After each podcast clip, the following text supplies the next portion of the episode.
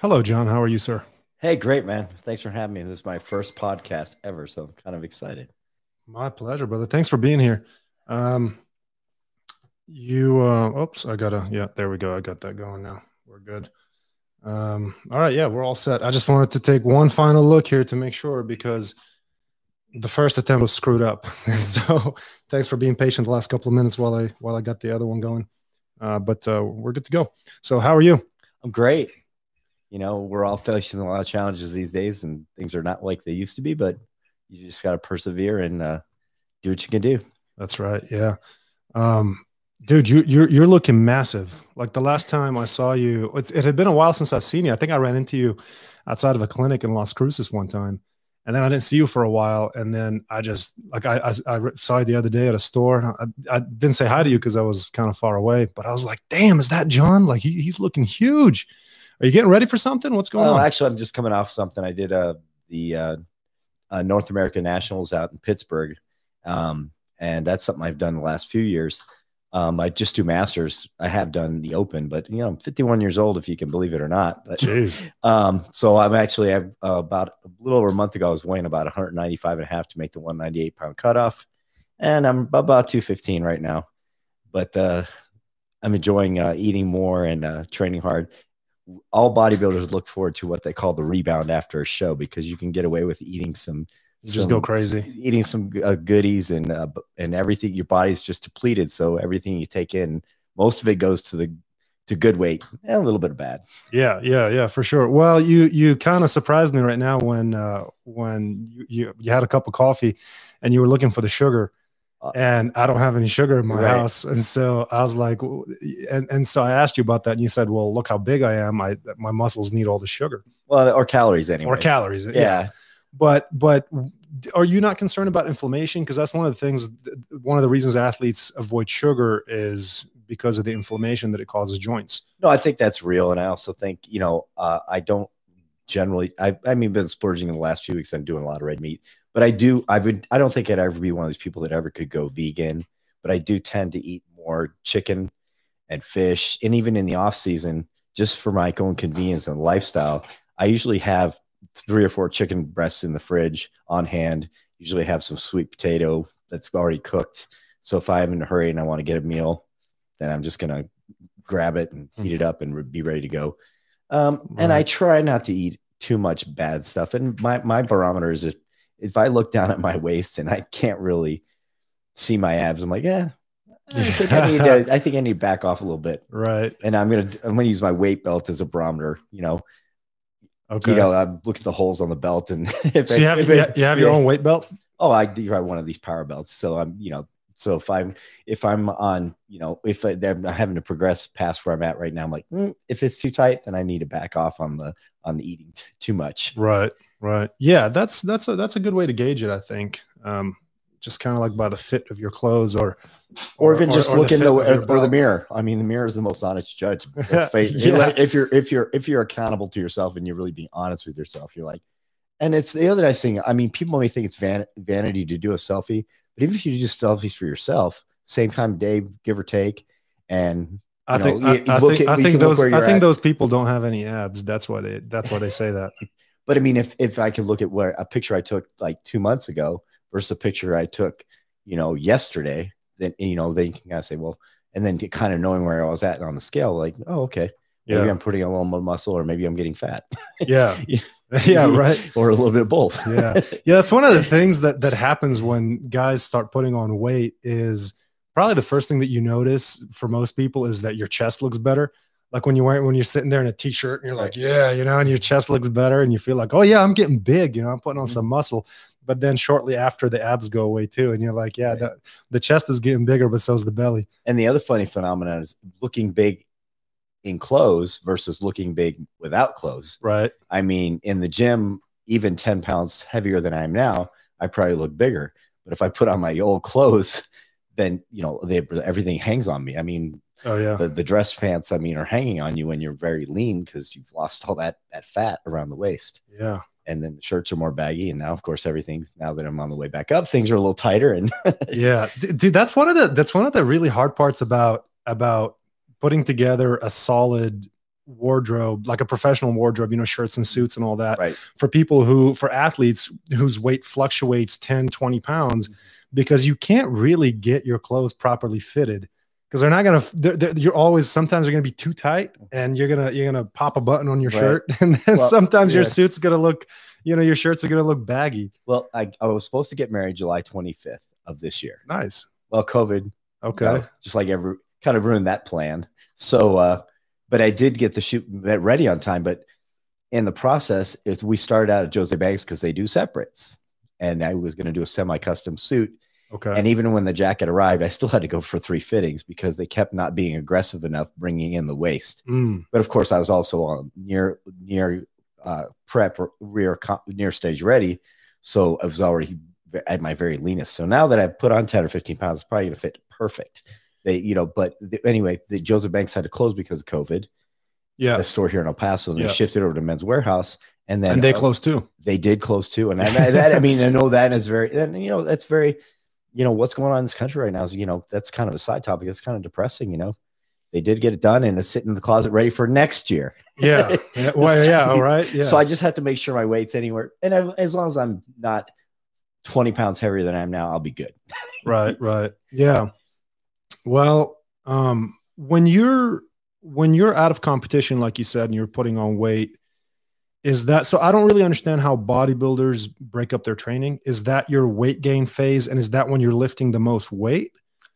Or how, how, how do you program it? I think um, for me, the intensity stays the same year round. intensity meaning what, what working out hard, pushing myself. My goal is when I leave the gym, did I leave it all there? Did I work as hard as I could to, to break down muscle tissue so then I can know eat and then repair okay without hurting myself? In other words, Yeah. push it to the limit, but don't injure yourself. And as an older athlete, it's you know it's a little more challenging because you do you can't push like you were when you're your 20s or 30s. You can, but you you risk injury. It, but I probably can. I mean, I'm, I'm I don't want to be too cocky, but I probably can out train most 20. I'm sure. Oh, I'm sure. because I've been at it for so long. i'm sure yeah yeah exactly But again, you got to be trained smarter, not harder. Yeah. Um, and the only difference, as I said, was like the, uh, one guy said it best to, in response to one of my posts is like, there's growing season and showing season, Mm, you know, and when you're not show ready, you know, you're still, you're putting on weight, you're pushing, you're putting in a few extra calories, you're training hard, you're training intense,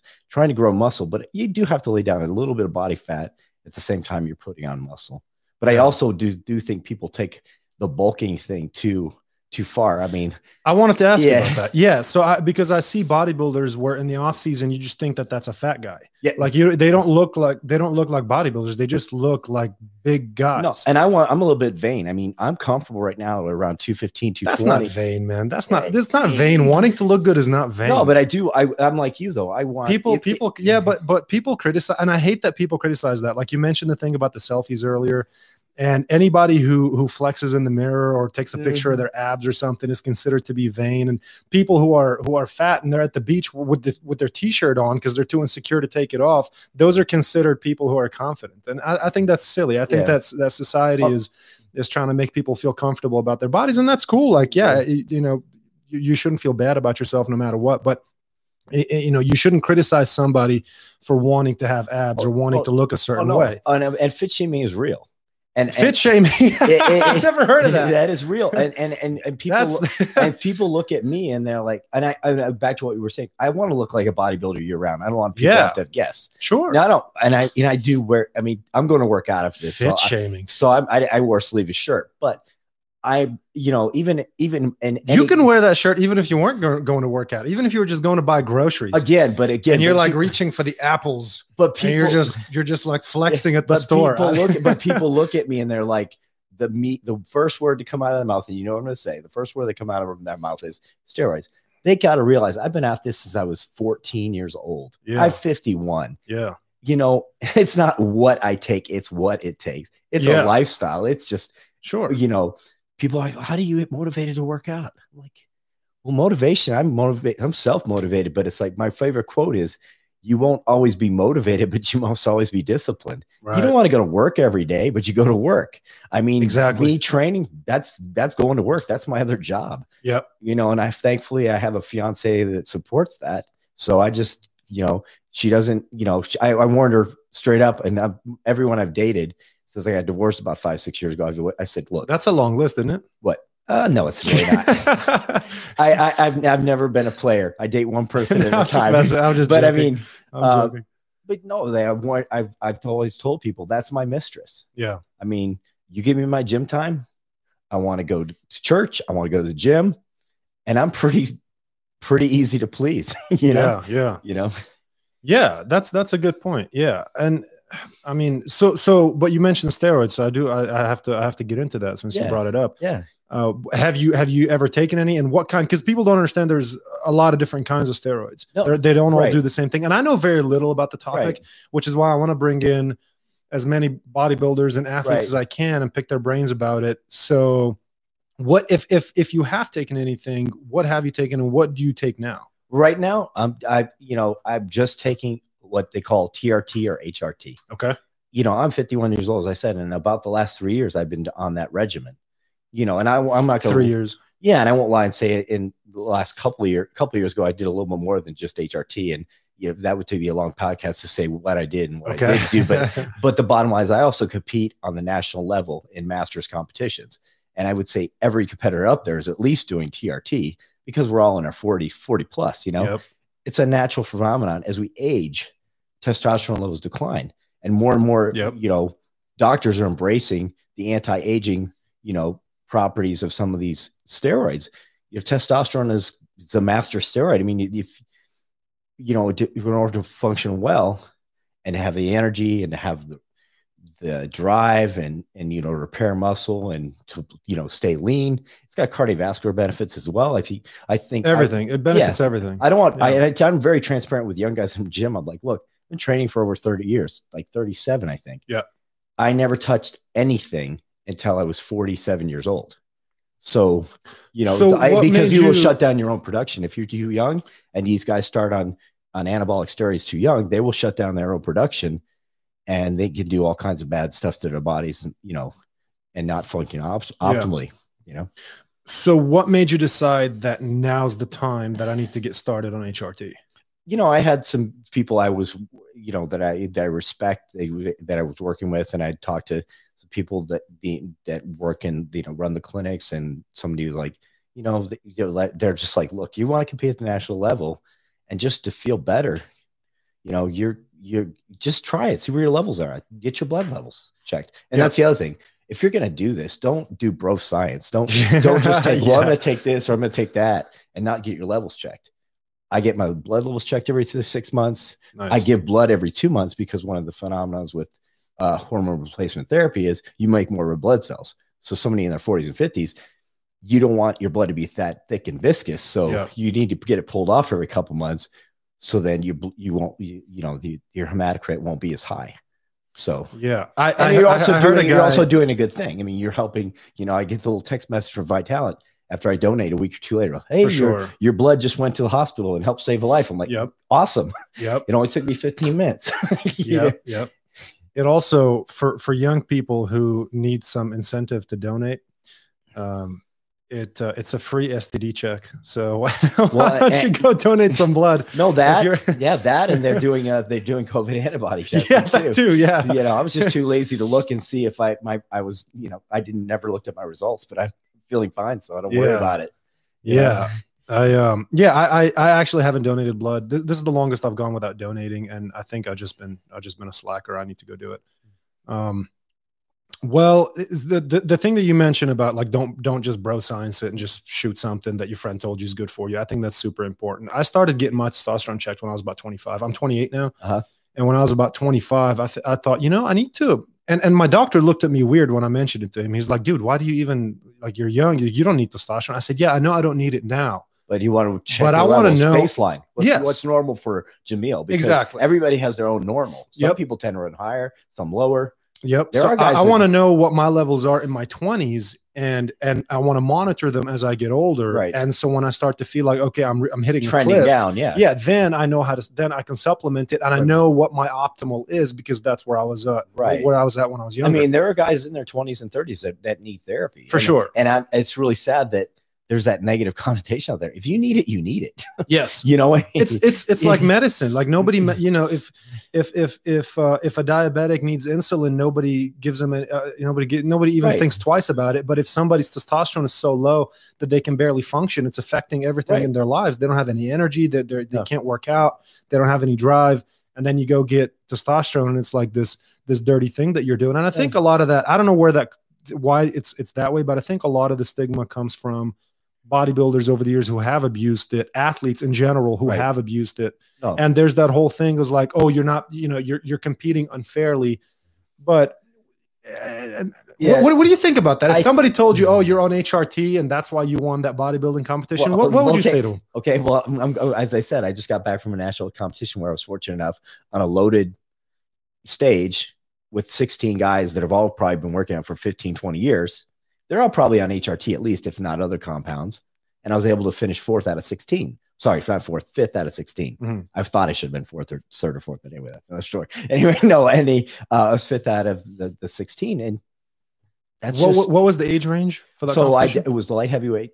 Oh, that was the weight class, and I did the over uh, the over forty, okay. and I also did the over fifty. And in the past, I've also competed in the open, or even the over thirty five. But it takes energy every time you get on stage. Yeah, so I'm like, yeah, "Ah, I'm going to do two sure. classes. So that's it. yeah. So that's where I felt I had the best shot of doing well, and a tenth out of sixteen in the over forty. So not too bad. But Mhm. um, yeah, it's is it cheating? Well, if they're not, they you know up front they're not testing. Right. And we also know that these are all athletes, older athletes, and they're probably doing at least HRT because to function optimally at, in your 40s, 50s, you need to have optimal testosterone to testosterone levels to compete and drive yourself to train at that age. You just you need it. How has it impacted your recovery? And I think I know the answer to this, but I want to get your thoughts on it. Like before you started on HRT, would you do a workout and then you're sore for like five days what it was and was, now you recover faster or what's the I deal? think I recover faster, and I also think I'm just able to make the gains easier. And I've got an example very close to me where I can look outside myself. My brother uh, is uh, now like six years sober, but he was pushing. He's six one. He's much bigger than I am. sober meaning like he had a problem. he had a problem Oh, with okay, alcohol. oh, okay, okay. Yeah, he had. A, he had I a- like his HRT yeah, no, considered no, no, sober? No, no, no. So he uh, he had a little run in with the California police. Okay. Uh, he had a DUI. Uh, you know, about six years ago Oh yikes. had one of those come to come to Jesus modes, so to speak, where it's either get sober and uh, or or or get divorced, and you know, and he also, you know, they were even his job was like Yeah. he was yeah. a teacher. So Oh yeah. anyway, so so three years ago, we competed in the same competition out in California, um, and he- prior to that competition, he was pushing 300 pounds. Well, he- I didn't see him for like three or four months prior to the competition, and I, when I saw him, he was around 250. Well, I roll into his driveway in California, and he was 210 pounds. I mean, he looked like Whoa. he melted Whoa. but he was great. But he had a great trainer. Then he also went on. He went did a blackout for me. He wouldn't be on his his wife's social media page. He wouldn't send me progress pictures. you know, I wanted to help him too, and I was encouraging him. You But know, what what caused that? What, what oh, he just had a great trainer, great diet, great training. okay. That's what I'm saying. So then, fast forward, he did that all naturally. He didn't do anything. He was in 51. So three years later, now he's seen the success that I've had for HRT. And three months ago, he started. That was about two months ago. He started on hormone replacement therapy Yeah. in California. The gyms were shut down. He wasn't able to train, but he did train at his buddy's fitness store. You know, oh, my, well, nobody's gonna watch this podcast anyway. His buddies don't have people in the store anyway, Okay. anyway, he was training as much as he could uh, without a big gym to go to. But um, he now two months ago has started on HRT, and he got finally got back in the gym about two weeks ago. Anyway, what he told me was all his lifts were up like 25, 30 percent. I'm sure. You know, now granted, Yeah, he's I'm not sure. 210 pounds anymore. Now he's 260 because he did some COVID eating. But already in those, I those did two months, yeah, already in those two months, that 260, 250, 260 is now kind of shifted Yeah. and it, he's definitely looking better. And he go out in the gym when I was with him, and we benched heavy, and you know he was able to do at that body weight. He was able to do 275 for for four. I mean, he's 54 years old, not too bad, you know. Yeah. You know, and he's they feeling better. He's got more energy. He's got more focus. It's actually helping him be calmer. I mean, that's people. Roid rage, I also believe, is a myth. I think it's going to accentuate your personality what however you're feeling, it's just going to amp you up a little bit. Okay. Well, Yeah. that that's what road rage is, though. No, it's Well- like you're you're a little you're a little quicker to snap, isn't that? I, mean, I guess, but I mean, if I think if you're an asshole, you'll be a bigger asshole. yeah. If you're a nice guy, you're going to love everybody even more. You know, and I'm kind of, I kind of fluctuate between the two. No, I'm just kidding. I tend to be no. You could ask my son, and I, I'm, I'm definitely more calm, even keeled. to kind of leveled things out for me yeah. personally because I have more energy now and I have more focus, and I'm just, you know. But granted, COVID and all this other stuff, I think it's trying everybody's patience. Yeah. Well, uh, you know, the, the funny thing is uh, the, what you said about COVID eating, because I did a fair amount of that earlier this year. And well, like in April and May when the gyms were closed. And I mean, I have a little home gym and I was working out here. That that's what got me through, but I wasn't training as hard as I normally do or Right. as frequently. Normally I do six to eight workouts a week. Uh, during those two months, I was doing probably four to five, and they weren't as hard as as my training usually is. And so, to me, it all goes hand in hand. Like when I wasn't training as hard, I wasn't eating as well either. I didn't have the motivation Right. to actually go buy um, produce and meal prep and, Right. and do all that stuff. I was just like, well, you know, I'll just put a pizza in the Yeah. oven and and and I'll just make a grilled cheese sandwich. That's one of my favorite things, by the way. Yeah. grilled cheese sandwiches and potato chips. Uh, Like I tell everybody, if I could live a healthy life, uh, eating primarily grilled cheese sandwiches and potato chips, that'd be like eighty percent of my diet. I mean, people think, oh, look at me. Like, oh, you eat good all the time. Uh, no, what I had for dinner last night? Uh, I had a billionaire bacon burger because I hadn't been out to Twin Peaks in a while. And I had to meet my son at the vet because he's taking care of the cat that we used to have together. He's on his own now. Um, anyway, so billionaire bacon burger. And then it had the apple turnover and the ice cream. Jeez. And then I went home and I accidentally fell asleep. So I got to the gym late, but I got to the gym. So today you're you, you said that today you you've got leg day. yeah. Is that the- do you do legs once a week or how often? Uh, now I'm just I'm a, I have a four day training cycle. Everything's a revolving door, so it's like okay, Okay. whatever day it is. If I have to take a day or two off because of work, or if I just I take a day off when I'm tired. Meaning, c- but c- Yeah, could- four day you- cycle. So like so like I'll train train chest and tris, then back and bis, then I'll have a shoulder and trap day, and then legs. okay. Repeat. Now I might take a day off right after the four days, or I might work for say eight Oh, days gotcha. straight. Gotcha. Or I might just work out at the end of when I was getting ready for the comp. I would, I didn't have a rest day for like the last two months. And I was Hmm. doing fasted cardio in the morning with my little training buddy with Thor, my little pug. We were going out and walking two and a half miles every morning on Hmm. an empty stomach. He lost about three pounds. so, which is pretty big considering that's like 10% of his body weight. He's only, he's less than 30 pounds. Yeah. Yeah. Yeah. That's quite a bit. And what did that, did, does that help you lean out? I assume. Helps. I think, even now I'm walking, still walking quite a bit with him. I think walking. Do you use ankle weights or do you carry a kettlebell no, or, no, or, I just- a weight vest or No, I anything just like that? walk You just as, walk. walk as fast. I pre walk pretty fast, and that way, if I walk fast, it's not hard on my joints because they're not that pounding. Yeah. Uh, so it just it helps with your digestion, GI motility, and all that. And I don't Mm. always do it fasting. Sometimes I'll do it fasting with him in the morning, or sometimes I'll walk in the evening after I've trained. And I, it's also I know he needs to get out of the house and burn off some energy Sure. too. So That's one thing I wanted to ask you about. One time I remember you saying you were squatting. You, you're going to have to correct me. I'm just Mm. speaking from memory. I think you were doing 405 for 15 or 20 reps, uh, that, I haven't gone that heavy in a while.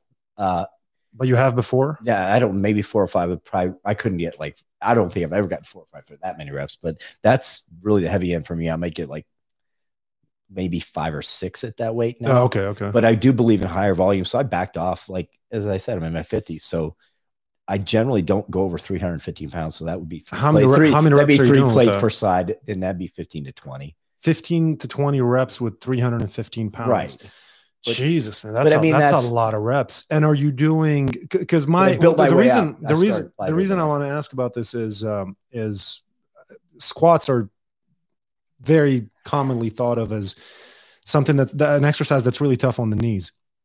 And when you're doing when you're lifting that kind of weight for that many reps for as many years as you've been doing it, uh, how, how are you feeling? Like how Fingers you crossed. So far, so good. So far, no, so but good. they are good. sore for a day or two, and and that's the thing. I, I want to have muscle pain. I don't want to have joint pain. right? Sure. And sometimes it's more about the joints than the muscles. I would push harder and go heavier if my joints would let me. Mhm. And that's why I kind of mix things up. Sometimes I'll do hack squats, and maybe the next workout I'll do um, squats. I always usually do heavy leg press, and I'm and I, you know, I'm doing incorporating some hack squats. I'm gonna do. I kind of train, and I do what feels good for my joints or doesn't hurt them too bad, but still trying to create that tissue damage so that I can eat, repair, and grow. And that's the whole idea. But bodybuilding is like you're if you keep doing the same things over and over again and not changing your exercises up, not changing the reps, not changing the weight, Sure.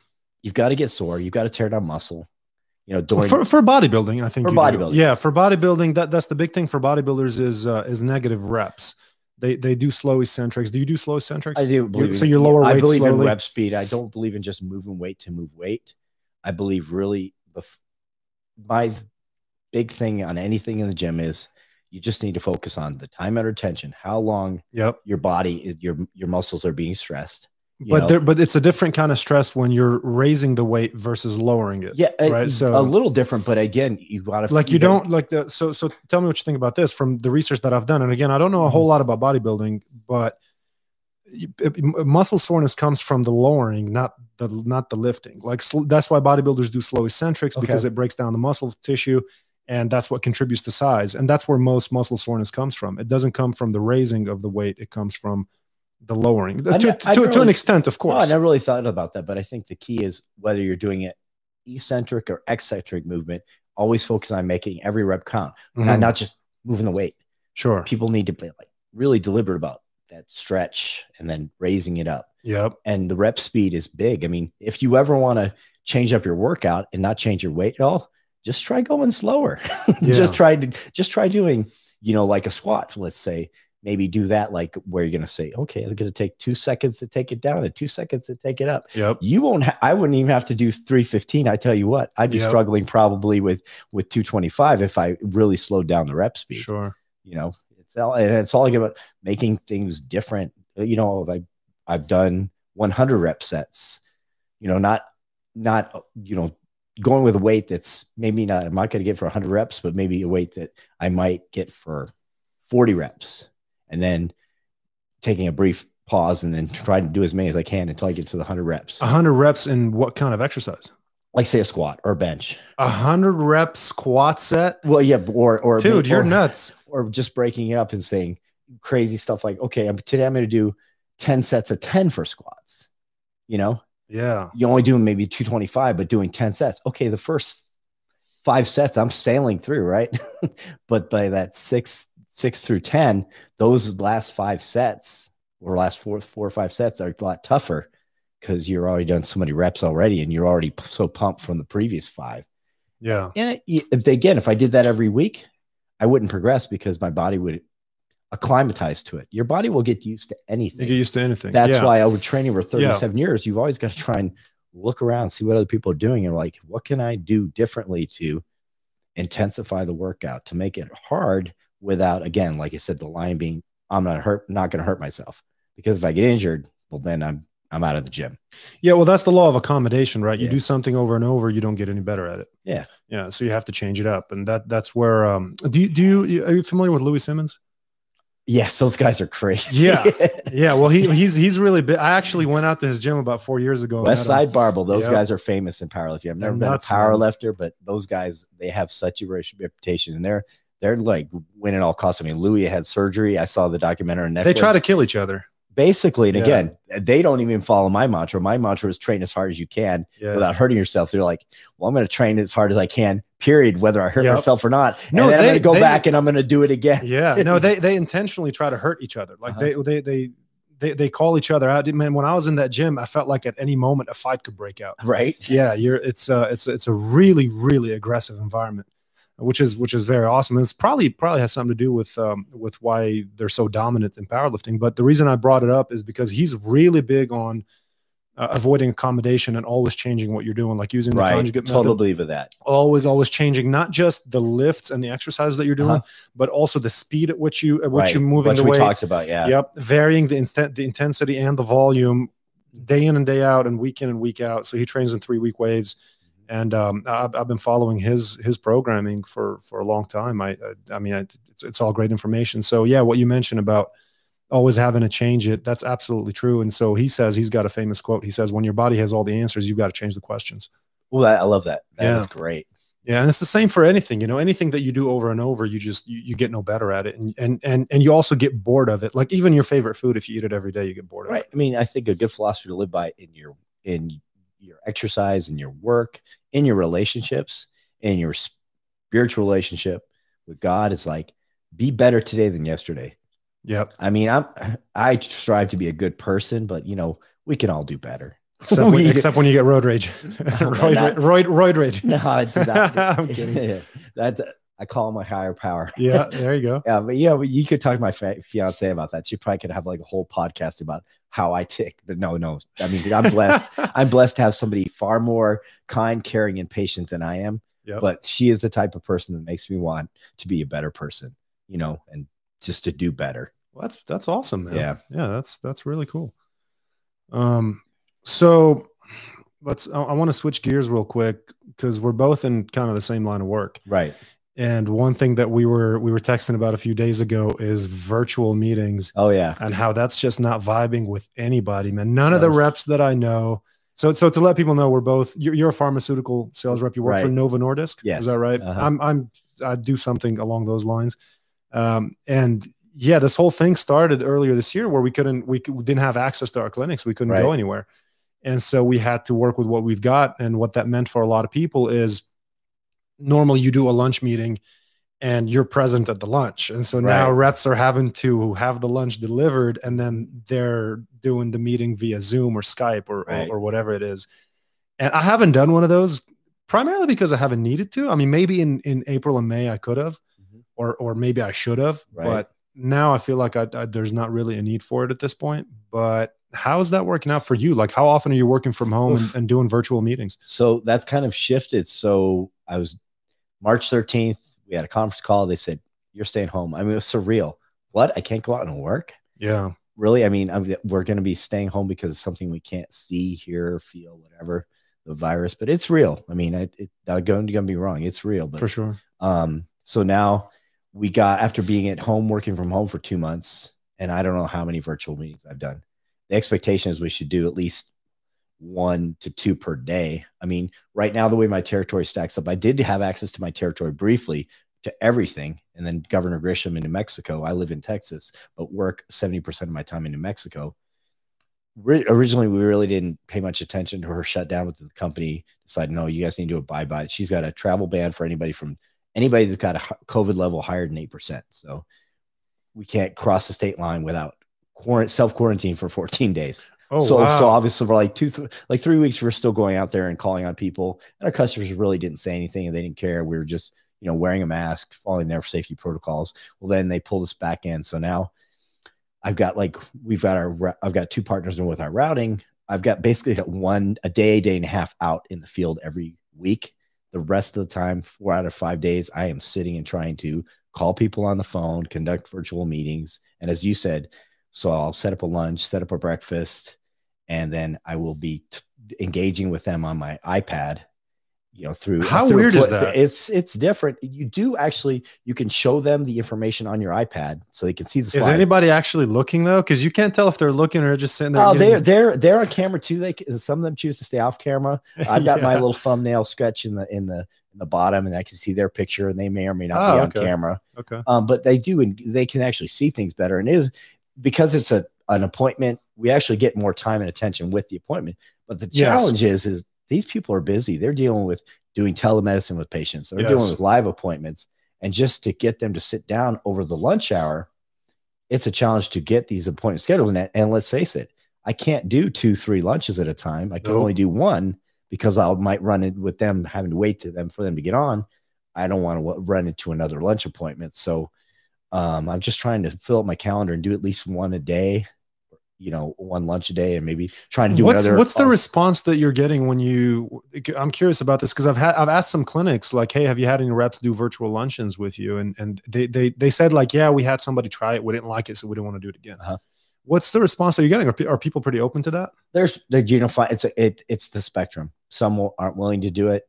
Some of them will just the doctors that i know personally i'll be texting with them on the phone like hey john i really don't have time. Yeah. But you know i'll check in with them via text or i'll call them if i have that kind of relationship and just check in that way but i kind of feel like with work i don't get credit unless I do a virtual engagement.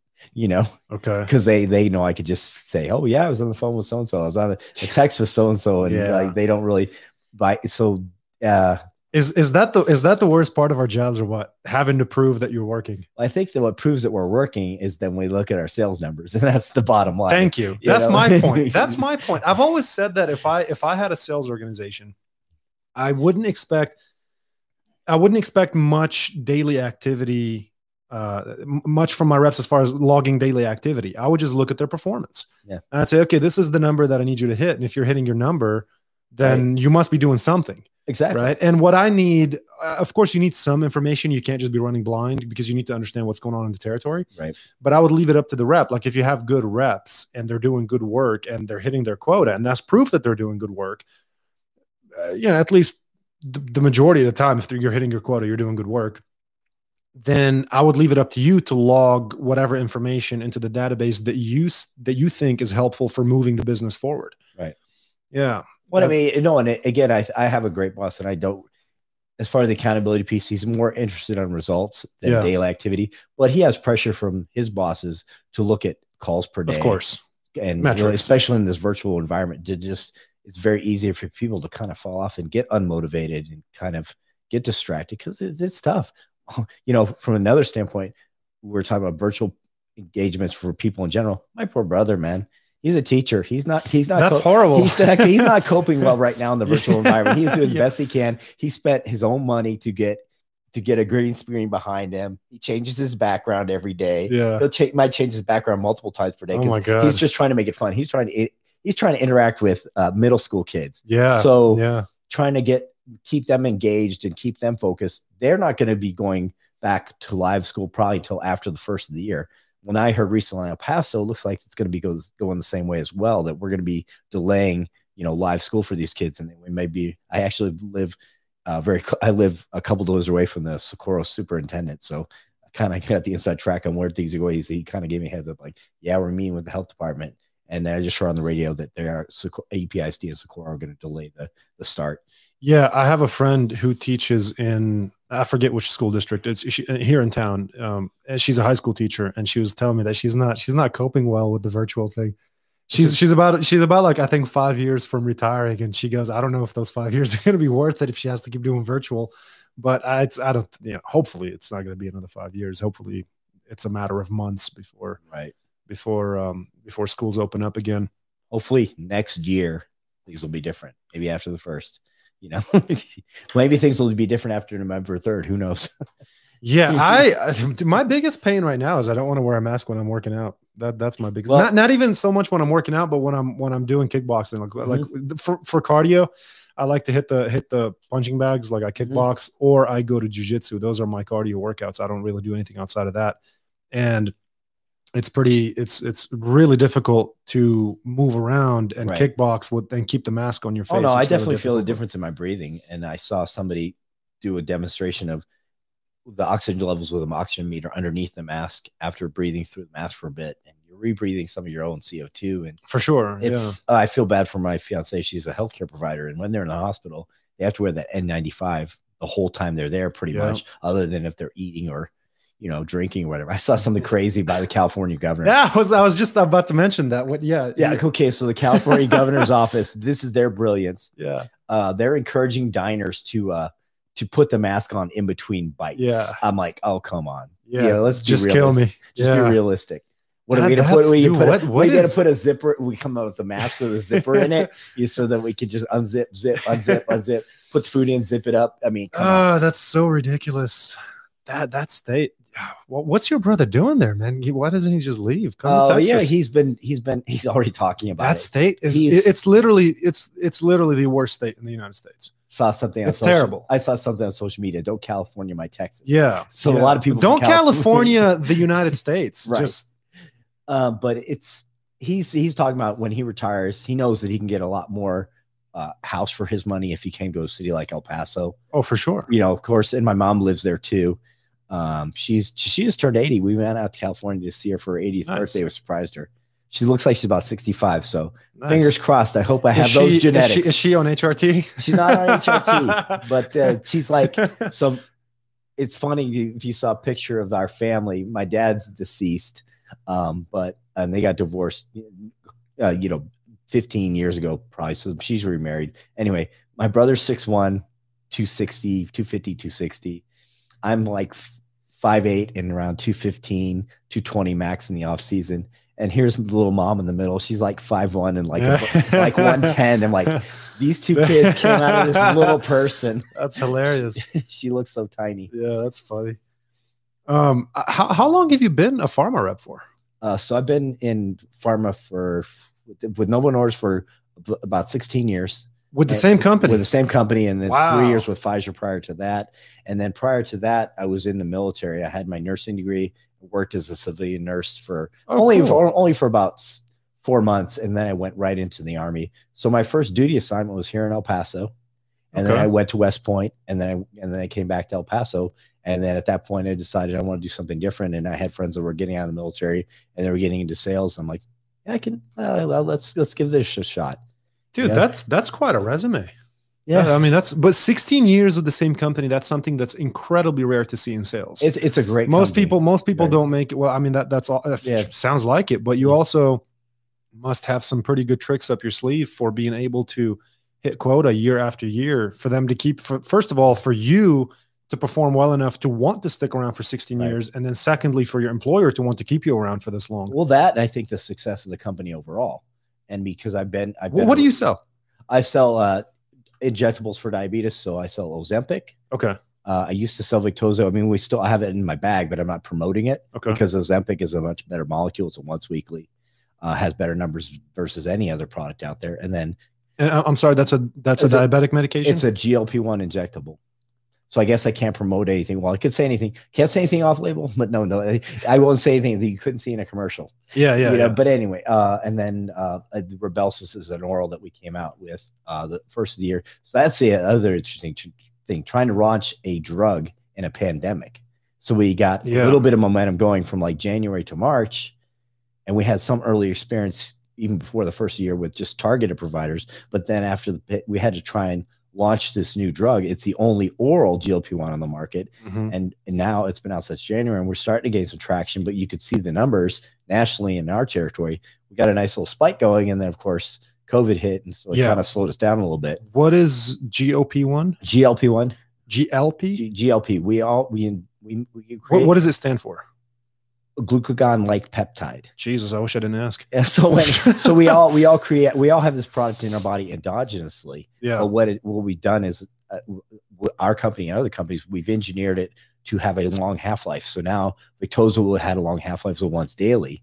Now other products on the market are Ozempic, and then the products we compete with, Trulicity, they're they're they have a half life that lasts up to weeks. So now you can do a sub Q injection once weekly so what that does is it bumps up that that the GLP one levels. So what happens when you eat? Is, is is sorry, sorry to cut you off. Is is that the thing that I heard about something a while ago? I'm probably going to butcher it. I just remember sort of the fine points that there was a company working on an injection that for for for, for diabetes that you can take once a week or twice a week or something like that, and you don't have to take insulin every day. Well, it again it works on different pathways. So I mean, a lot of people are on our product and they're also on a long acting insulin. So yeah, okay. So there's and, and we're not doctors, by the way. Just yeah. let people know we're not. Right. We're not. We're everything we promote. We have to stay to the. We're, we're just we're just talking. We're we're right. just inviting everyone to, yes, to join yes, us. Exactly. Go see your doctor. Yeah, this yeah. Is not yeah. Uh, the medical advice. this is just what we. Yeah, we're just we're just kicking out ideas. Yeah. So yeah. so anyway, so this is just another pathway to address people's high blood sugar levels. The other nice thing about a GLP one analogs is they help address satiety and they also slow down the gastric emptying. So what that means for a patient that has diabetes is then when they take in a, some food, it it helps the pancreas, it signals the pancreas to secrete more insulin at the time of the meal, only in response to the meal. Otherwise, it stays in the background. But oh, the other oh, nice thing cool. is it also slows down gastric emptying, so you feel fuller. It, your stomach empties slower, so it attenuates that spike of insulin, uh, blood blood sugar, so you you don't have as big a spike.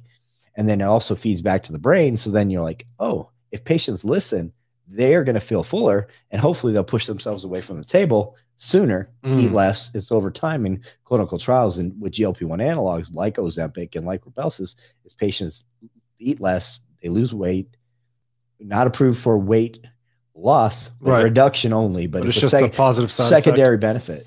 Yeah. Oh, that's interesting. because there's not many skinny type twos out there. Frankly, uh, we talked about earlier in the podcast. There's not many skinny people. Period. That's not in America. That's why people like yeah. myself. I was joking about fit shame, but it's real because I'm the minority. I mean, people just don't invest in their their fitness. sure Some in their do. health. Yeah, in in their, their health health. in general. I mean, a lot. I could. They could put me out of. They could put us out of business to some extent with lifestyle change because at the top line recommendations by both the American Academy of Endocrinology, the American Diabetes Association, they all recommend as a top line recommendation lifestyle modification, Absolutely. i.e., But, that, but that's too exercise. difficult. Yeah, but that's too difficult. Pe- people don't want that. That's too difficult. They want a pill that's just gonna that's just gonna mask the issue Well, for as long as possible, Well- and they don't want a lifestyle change. Man, it's so bad that that my sister uh, is a dietitian, and she's told me stories about people who have had limbs cut off. Um, because you know they're just type 2 diabetics just they're they're so overweight and they don't exercise and Right. they eat terrible and they're in their complaint they're into oh what do i do and she's telling them what they need to do and they're like oh but i just love to eat this i love to eat that and she's like you just lost a foot I know. like And- what like how are you still right? Or or they're having to spend a third of their life at a dialysis center. oh you know i mean that's that's real. I mean if you ignore your blood sugar it's going to affect multiple system, organ systems. Eventually it's going to affect your sight. Yep. Eventually it's going to affect your nerves. It's going to affect your circulation. You, so you're going to start getting things cut off. Yep i mean if you're a man let's face it if you ignore that guess what? The plumbing's not going to work. So you're not you're not going to you're not going to be able to have a, Plumbing. you're not going to have it you're not going to have a good sex life. All these things are affected by diabetes. I mean that's it's real you know? For sure. Yeah I for mean, sure. you know if you if you put the emphasis you were just saying on your health you're going to live a longer healthier happier life. And honestly i don't really care if it's a longer life i just want to have a better life a better life i want to have optimal function while i'm here for sure you know Yeah, yeah. See, I, I, you know, I think fat shaming is silly. I think fit shaming is silly. I think any shaming is silly. I think that's Yeah. all.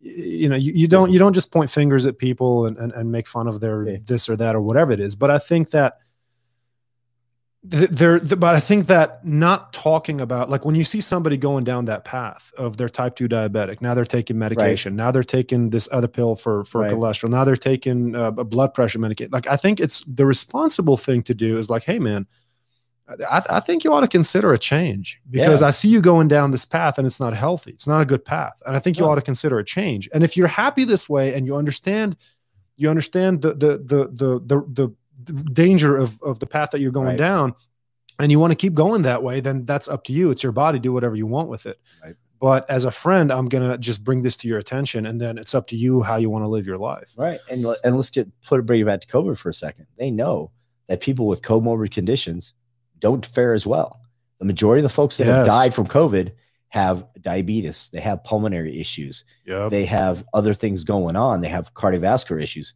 that's you know so if you're not something like this virus for people like i said i mean i mean there are healthy people that have died from covid don't get me wrong Of course. but, I've, I've run across people on social media i've run across people that i know personally that have had covid and it's basically not much worse than a really bad cold I Yeah. mean, they're they're they're they're knocked down for two three days and then they still have to stay in their house for another week and a half yeah. till they can get back out in the real world. But they're they're they're back to exercising in their home and feeling okay. So it's That's just, uh it's so variable. But that's a that's an interesting th- that's an interesting thing that a lot of people are talking about when, when it comes to this virus and i don't know anything about it but the interesting thing is I, like i don't know anything about the science of it which is why a friend of mine is a pulmonologist and i'm going to have him on the show in a few weeks because i really want him to explain I probably know him.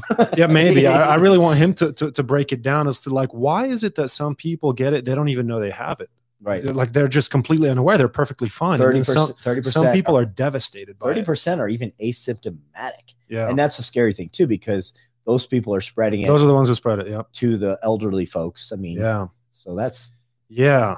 Yeah. Well, that's why I want to have this guy on and and and uh, and have him break it down because I, I really want to hear about it in detail from from somebody who specializes in that field. Like it's it's just so strange.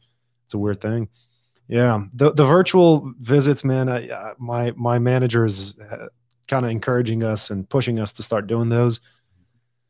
Again, I really don't see a need for it right now. But I told her like if I if if there's an office that where I, I realize that that's the only way that I'm going to access them. That's the only way that I'm going to be able to have a conversation with the doctor. Mm-hmm. Then yeah, sure, I don't mind Well, doing one. well, I just real access is is. I is- flat out don't have access to 70% of my business. Jeez. so I have why to- why is that? Because they're That's because they're in because New it- Mexico. That's uh, Governor Grisham, New Mexico governor, tr- her travel ban and, and quarantine.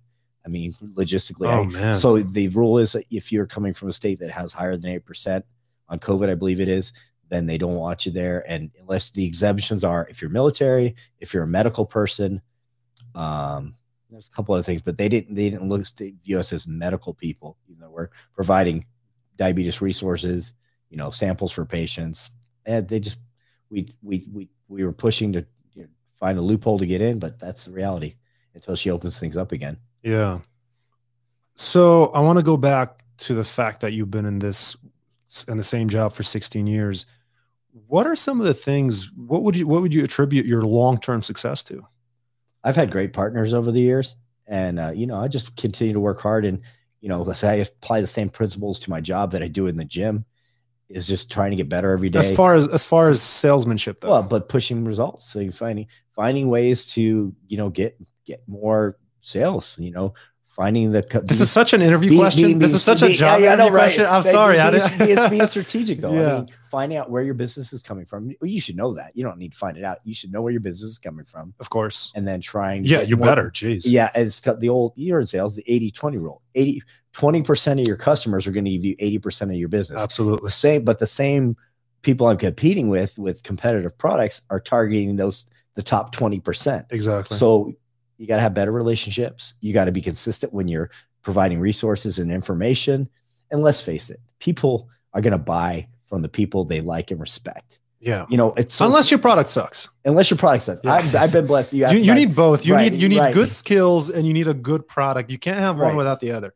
No, and again, I the- our products are either comparable or better, and Yeah. the managed care coverage is comparable. So I'm in an advantage situation. So then it comes down to who do they like and respect more? Because if all things are equal, then it's going to come down to you, the relationship that Yes. you that they have not only with me but with my with my two partners, and us working together to, to communicate about what's going on with this doctor, that doctor, and is that call continuum of like, okay, you see him this week, I see him the week after that, then my partner sees him the week after that, and it's just you keep the ball rolling. Yeah. Yeah. Beautiful, man. You know, I want to I want to switch gears again. You mentioned to me that you are a conservative. Yes, What does that mean exactly as far as as far as obviously politically what what does that mean like where do you where do you sit on on on on that subject I mean, there are no perfect candidates, and I believe something should happen like term limits. That's something I'd like to see down the road. but i'd love to see term that. That limits. would be because then they're accountable, and we know they're only going to be there for a short amount of time. They need to contribute and do what they can before they're out. But conservative meaning that I believe in the free market. I believe that government should have a role, but I, I don't I don't like what I'm seeing with government expanding. they should have they should have a role in what capacity uh, they should have a role in you know defense, policing, okay you know, uh, you know, supporting those that have fallen through the cracks, you know, providing for for for people. But I don't believe in radical things like you know Bernie Sanders, you know, free college for everybody. Let's forgive student loans. I mean, that money's got to come from somewhere. yeah You know, higher taxes for everybody. I don't want to live in a socialist country. Mhm. I don't want to live in a place where the government is the all powerful, all knowing. We're going to take care of everything. You just sit back and let us decide what's best for you. I believe in people having the ability to, you know, take care of themselves to some extent. You know, there's got to be a safety net for those that that can't that can't do or won't do. But you know, that's kind of where I'm at. And and I, and because I how would you work that safety net well, I mean, that's that.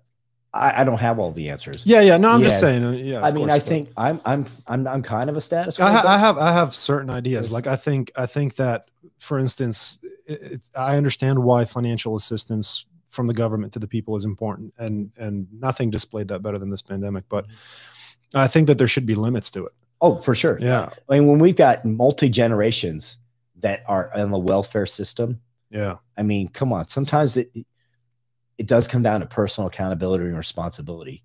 And there's people that have come from bad backgrounds that can find a way to succeed and and be successful. This company, uh, not, not company, this country should guarantee equal access, equal rights, but not equal results. Exactly. Equal, Yeah. you give you- Equality of opportunity, not equality of outcome. perfect way Yes, to say it. That's what I was trying to say. Yeah, we can't guarantee equal results for everybody. That's not Yes. that's not reality. That's right. But equality of opportunity is is not only I, I think it's highly desirable, and I think that's the right way that think- that's the right way to do it. politically, what's going on right now that really scares me is our company, country. I keep saying company. our country has never been so divided, racially, politically. super divided i've been calling it the divided states of america on social media for the last for the last couple months it's it's it's insane and mm. I, I no matter which way this election goes i think there's going to be problems No, no, agreed. I mean, because I happen to support our president, not 100%. I don't Yeah. support anybody 100%, sure but I think he's the better alternative.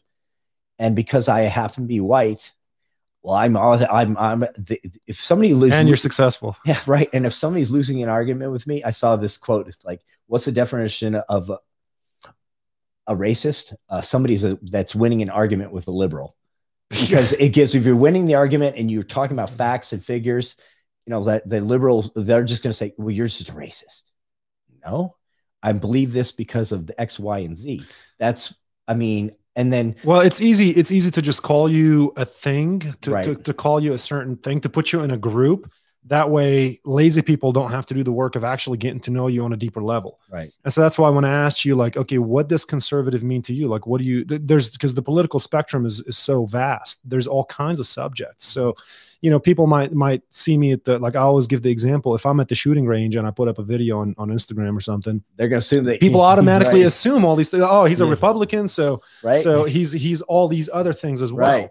And it's like, no, you don't know where I stand on, On every indi- on every individual Right. topic. There's Right. so many topics, and so you've got to get to know people uh, on on a deeper level to actually understand what their what their what their opinions are and what and what they you know. It's just a lazy way for people to group you into a category right. and then just assume all these things about you and start labeling you as such because they just don't want to get the work do the work of trying to get to know you. Yeah, it's really annoying. yeah, and then and that's because I've been called a racist on social media so many times. Oh, geez. you know, it's like, uh, really talk the majority. First of all, my fiance is Hispanic. My ex-wife is Hispanic. When I go to a family gathering, I'm the unicorn. I'm the, I'm the only You're white, the minority. I'm the minority. I'm the only white guy in the room, and I'm my Spanish is getting better. You know, Yeah. but I mean, that's that's the reality, and that's the reality here in El Paso, and I love that, and I embrace that. sure. I love I love the Mexican culture, the Mexican people, the food, all of it. They're very outgoing, embracing people. I mean, I couldn't say anything negative about my family and my friends, and you know, and there's a small percentage of of uh, blacks here in El Paso. But I mean, again, I They're all in the military. not all. Again, I'm kidding, Yeah, generalizations, right? That's but I mean, that's the joke. That's the joke. Is like if somebody in El Paso is white, they're in the military. Like if you see a white guy in Right. El Paso, you say thank you for your service. right. If you see a black guy, you say thank you for your service. Like know, there's no other reason that Right, they come here. and that's what I love about the gym is that we're there. We have a common denominator. We like to train. Yeah. you know, and we were getting back to what we were saying about fit shame, fetching. The common denominator for me, anybody in the gym, if they're trying to get better, I'm gonna embrace, I'm gonna embrace Hundred them. I don't get, I'm 100%. not, I don't get paid to train people. I give out free advice every day. Just because you love it. Yeah. And you want to help people. Unsolicited. You know, some people, the worst guys are middle-aged guys. They look at me, they've been doing the same thing for years and like, okay, fine, you don't want it. Fine. I, I I'm like, I don't go up and say, Oh, you should do it this way. Hey, do you mind if I give you a little tip? I yeah. might try this just because I've got I'm I got I got a, a minute between my next set, and a lot of people are appreciative. Actually, the young guys are and and are probably the most appreciative and the most coachable. Yeah. Down the road, maybe when I get out of sales, I, I that's my passion. I would love to just train people. I'd Yeah. love to work with the young athletes because they're the most coachable. Yeah, you know? yeah, I, yeah. I'd like to work with athletes someday too. Um, yeah, the, the, the racism thing, man. Yeah. You know, I think it, it really only becomes, it really only comes to light when people make it that way. And, and, like what I mean by that is is when like I, I grew up in Dubai. I, I'm I'm from Lebanon, but I was Right. born and raised in Dubai. And where I went to school, like schools were just extremely diverse as far as Right. as far as uh, nationalities, as far as the kids that I went to school with. There were kids from I mean, there was people from Africa, from from from China, from uh, b- you know, all all over the world. I went. I grew up with kids from all over the world, and I never even noticed. Right. Like as a kid, But- you, but- you, but don't, you all- don't even notice that it was this all guy. it was all English speaking in school. um, Arabic, Arabic mostly. Uh, yes, some some English. The, the so the, the the the people who who's who Arabic is not their native language, they would have separate classes. Okay. Uh, in, in some cases, um, but I never even noticed. Like, yes, there, there's a, there's a there's sure there's a understanding that like okay yeah this person is darker or lighter or this person's you know this Yeah. person looks di- you know but I never even noticed that like oh this guy's different.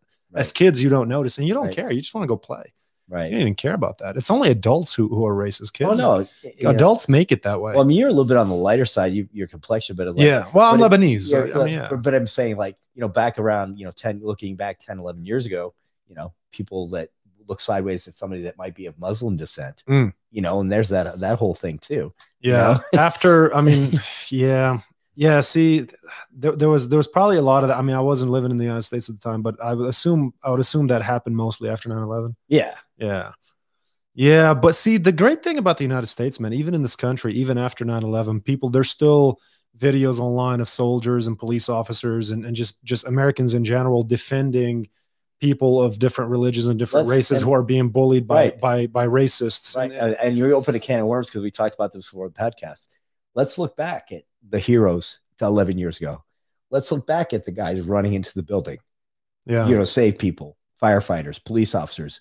Yet today they're being vilified because of isolated incidents involving race. Right. You know, on the way to the podcast, I was transparent, like, hey, I'm gonna be a few minutes late. I was driving a little bit too fast. I didn't realize it. Yeah. He gave me a pass, but I, I thanked him for what he does every day. And, uh, you know, because I, you know, people vilifying the police and saying that, you know, F the police or the ACAB movement with Mhm. all cops are bastards, that type of stuff, that's got to go away. Oh, I haven't even heard of that. Yeah, that ACAB, they'd be spray painting it on stuff. And it, you know, the bottom line is a lot of these isolated incidents they're pointing to, if you look at the facts, you're not going to get shot if you're resist if you're not resisting arrest. If you comply, Sometimes you are, if you comply, if you comply and do what the officer's asking you to do, but that's also a problem sometimes, right? Like, like not, not, not the, the officers are not always in the right. And so when they're, and so you see videos, I get what you're saying, and I agree with you, and and and I I agree that that like this ACAB movement that that's just that's stupid because you don't want to live in a country without police. right? You just don't. Because who are you going to call when when Right. someone you know when you when you when you need help? But the problem with just with just complying is that there's a lot of officers who are bullies Right. and i've been i've been on the wrong end of that like one time i got pulled over by a sheriff for failure to signal like Uh-huh, okay i'm like i'm like okay fair Uh-huh. enough i didn't signal Uh-huh. cool he pulls me over and um i have a firearm with me like i usually do. And you t- told me and, you had it. and it's in my gym bag and i showed him my license to carry and he goes well well where's your where's your firearm? I said it's right here in my bag on, on the on the passenger seat. He without asking just walks around to the other side of the car opens my door pulls it out of my bag like dude there, there's there's a thing called the fourth amendment you can't just search you can't Illegal ju- search you and can't just search that- my property right. like that i have a license to carry right. you don't suspect me of a crime. You pulled me over for failure to signal. You don't get to search my bag like that. But at the same time, I'm there like, okay, I better keep my mouth shut because I don't want to have problems. and then bring this up in court because the last thing, because he already knows I have a firearm, and the last thing I need is for him to shoot me and then put it in my hand. Yeah, And so there are there are situations where compliance is is not the right thing to do. Frankly, you know, it's like that quote, like people who want people who give up uh, people who give up liberty for for safety will have neither, something like that. Yeah. And so sometimes you do need to push back, but um, but there are also cases of people getting shot by the police uh, who who who weren't resisting, who weren't doing anything wrong. Like just recently, there was a guy who got shot in the back seven, eight times. Who I don't know if you saw the video. He was just walking back to his car, and the officer Wow. shot him seven, I think seven or eight times in his back. He didn't have a weapon. I think I think he had a knife. I don't remember the story exactly, but he was not posing a threat. He was walking away from the officer. Okay. And they and and they shot him. And there was like four, three, four officers at the scene. It's like they could have they could have taken other measures. They didn't need to shoot that guy. So so yeah, and but that's the problem. Like those those incidents are the problem. That's what causes people to be outraged. right. Yeah, and that's exactly what you're talking about. Is like there's the few are are becoming the representation of the majority Right. and that's a that's a real Yeah. issue because again i don't want to live in a place without police No. i really don't want i mean and I'm that's, sorry. that's, that's not a good place right. to and live people in. lose their credibility when they're destroying property. And when they're actually taking taking Yeah. lives themselves, you know, you know, under the guise of oh, it's just protest, Yeah. burning down buildings and p- putting people out of jobs and I think Yeah, I think and- I think and random- looting I think looting mm. should be dealt with with a lot more force from the Right, police and- than than they currently are. I think forget pepper spray. You need to you need to be I mean uh, bring out at least rubber bullets. You should if you're destroying other people's livelihoods, we, we shouldn't tolerate it. We Right. should we shouldn't be nice to you. I think mm. that's BS. I was watching an interview a while ago with um with uh, what's his name Oscar Goodman I think the former mayor of Las Vegas. And he said that you know they were asking him about uh, he's got a lot of views on on prostitution and marijuana and things like that. And he said, yeah, well, like why you know I don't have a problem with that. But he said in the interview that if somebody is is um, is spray painting businesses, right? They're what's what's it called? Um, like tagging, yeah, yeah, yeah, graffiti, whatever. He says those guys should have their thumbs cut off.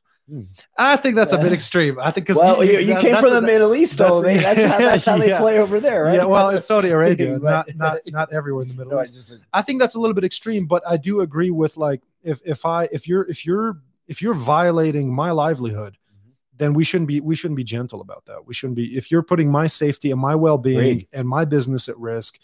Um, we, we, we shouldn't be tolerant to that. We should be a lot more aggressive in policing when it comes to those situations. And I, I just wish that, you know, I say this, I say it sounds like I'm joking, but I'm actually pretty serious about it. I wish Mhm. that the looters would go destroy the, you know, some of the IRS buildings. If they're gonna if they're gonna Right. find a place to destroy, why, why don't you go right. destroy the IRS?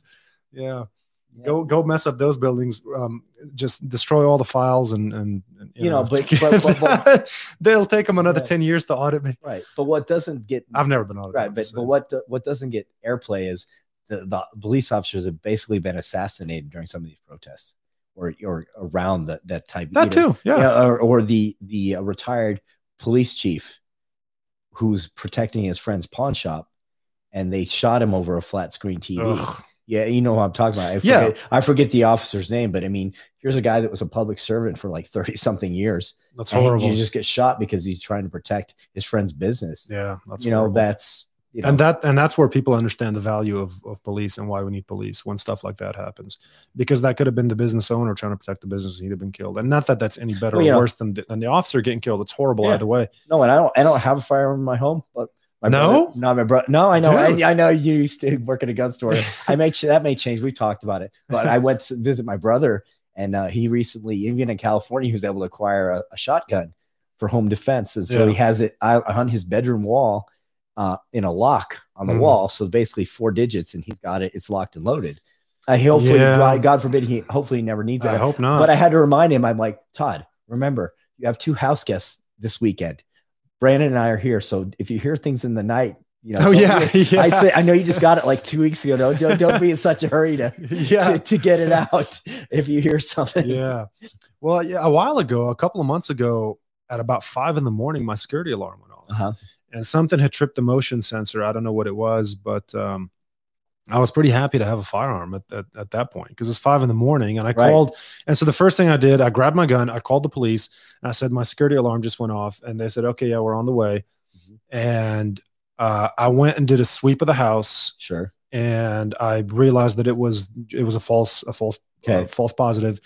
And the whole thing probably took between me from the time that I made the phone call to where I went and swept the whole house Mm-hmm. and and and and shut off the, the alarm and called the police back. It was probably I don't know Five eight, minutes? eight, eight minutes Yeah, maybe. I you know I, Yeah. I wasn't looking at the time, but Right. um, it might have been just five minutes. I don't know. But no matter what, the point is that they wouldn't have been there in time. That's if somebody was actually in my That's house, the they wouldn't point. have been there in time. you know, and, it, And jujitsu doesn't stop bullets. no, exactly. Yeah. These guns aren't worth anything because Yeah. I'm not, I could be big as I want to be, but I'm not bulletproof. That's right. Know? That's right.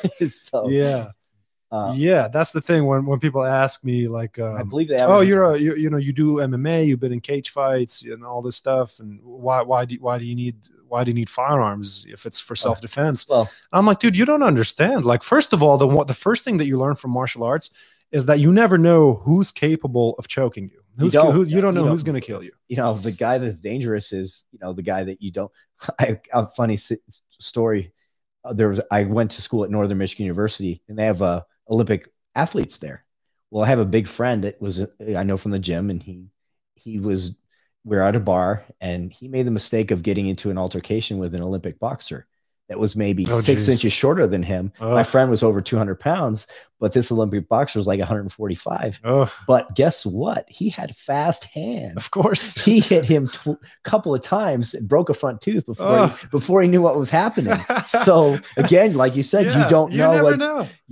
You never also, also you never want to mess with the guy in the bar that has cauliflower ears. For sure. Yeah, Probably- that, that's, that's yeah. They, they probably do know what they're doing. that gives it away right there. Yeah, yeah. But if you don't know, if if you're not familiar with martial arts and you don't know what cauliflower ear is, you think they just have some sort of Right, some- deformity. some sort of deformity. Yeah, No, that's a badge of honor. That's, a yeah. I'm glad I don't have it. But I'm glad going I back to what you're it. saying about responsive I think it's 10 to 11 minutes in the best case scenario. I think so. Average response time. but now they want to start sending social workers instead of cops. Oh, geez. you Oh, go, no. we're gonna we're gonna talk people down. you Oh, know, no. you know, Oh no. it's a it's a joke, but it's not a joke because Well, I actually, I actually have a friend also here in El Paso, um, who, who years ago she was, it was, she was living with her mom and her son. Her son's like, I don't know, eight years old at the time or something like that. And there was a, a guy at in the middle of the night, I don't know, three, four in the morning or something, banging on their back door, trying wow. to break into the back door and screaming, uh, "Let me in, bitch! Yeah, I, I know you're in there. Let me in, bitch!" And he's just screaming. he's at the wrong house. He's at the wrong house. Yeah. And who knows what he was on because Right. somebody in the right frame of mind wouldn't wouldn't be doing that. And so she called the police freaking out. Her mother is like, I don't know, 85 or something. And, Wow. and her kid's eight or, or, or Right. you, know, you know, you know, a young boy. And so she, they didn't, they don't have a firearm. She called the police. They got there five hours later, oh yeah, exactly. five hours later. Okay, here's another example personally. My son had the he's had bad luck. He's been involved in two accidents where he's not at fault.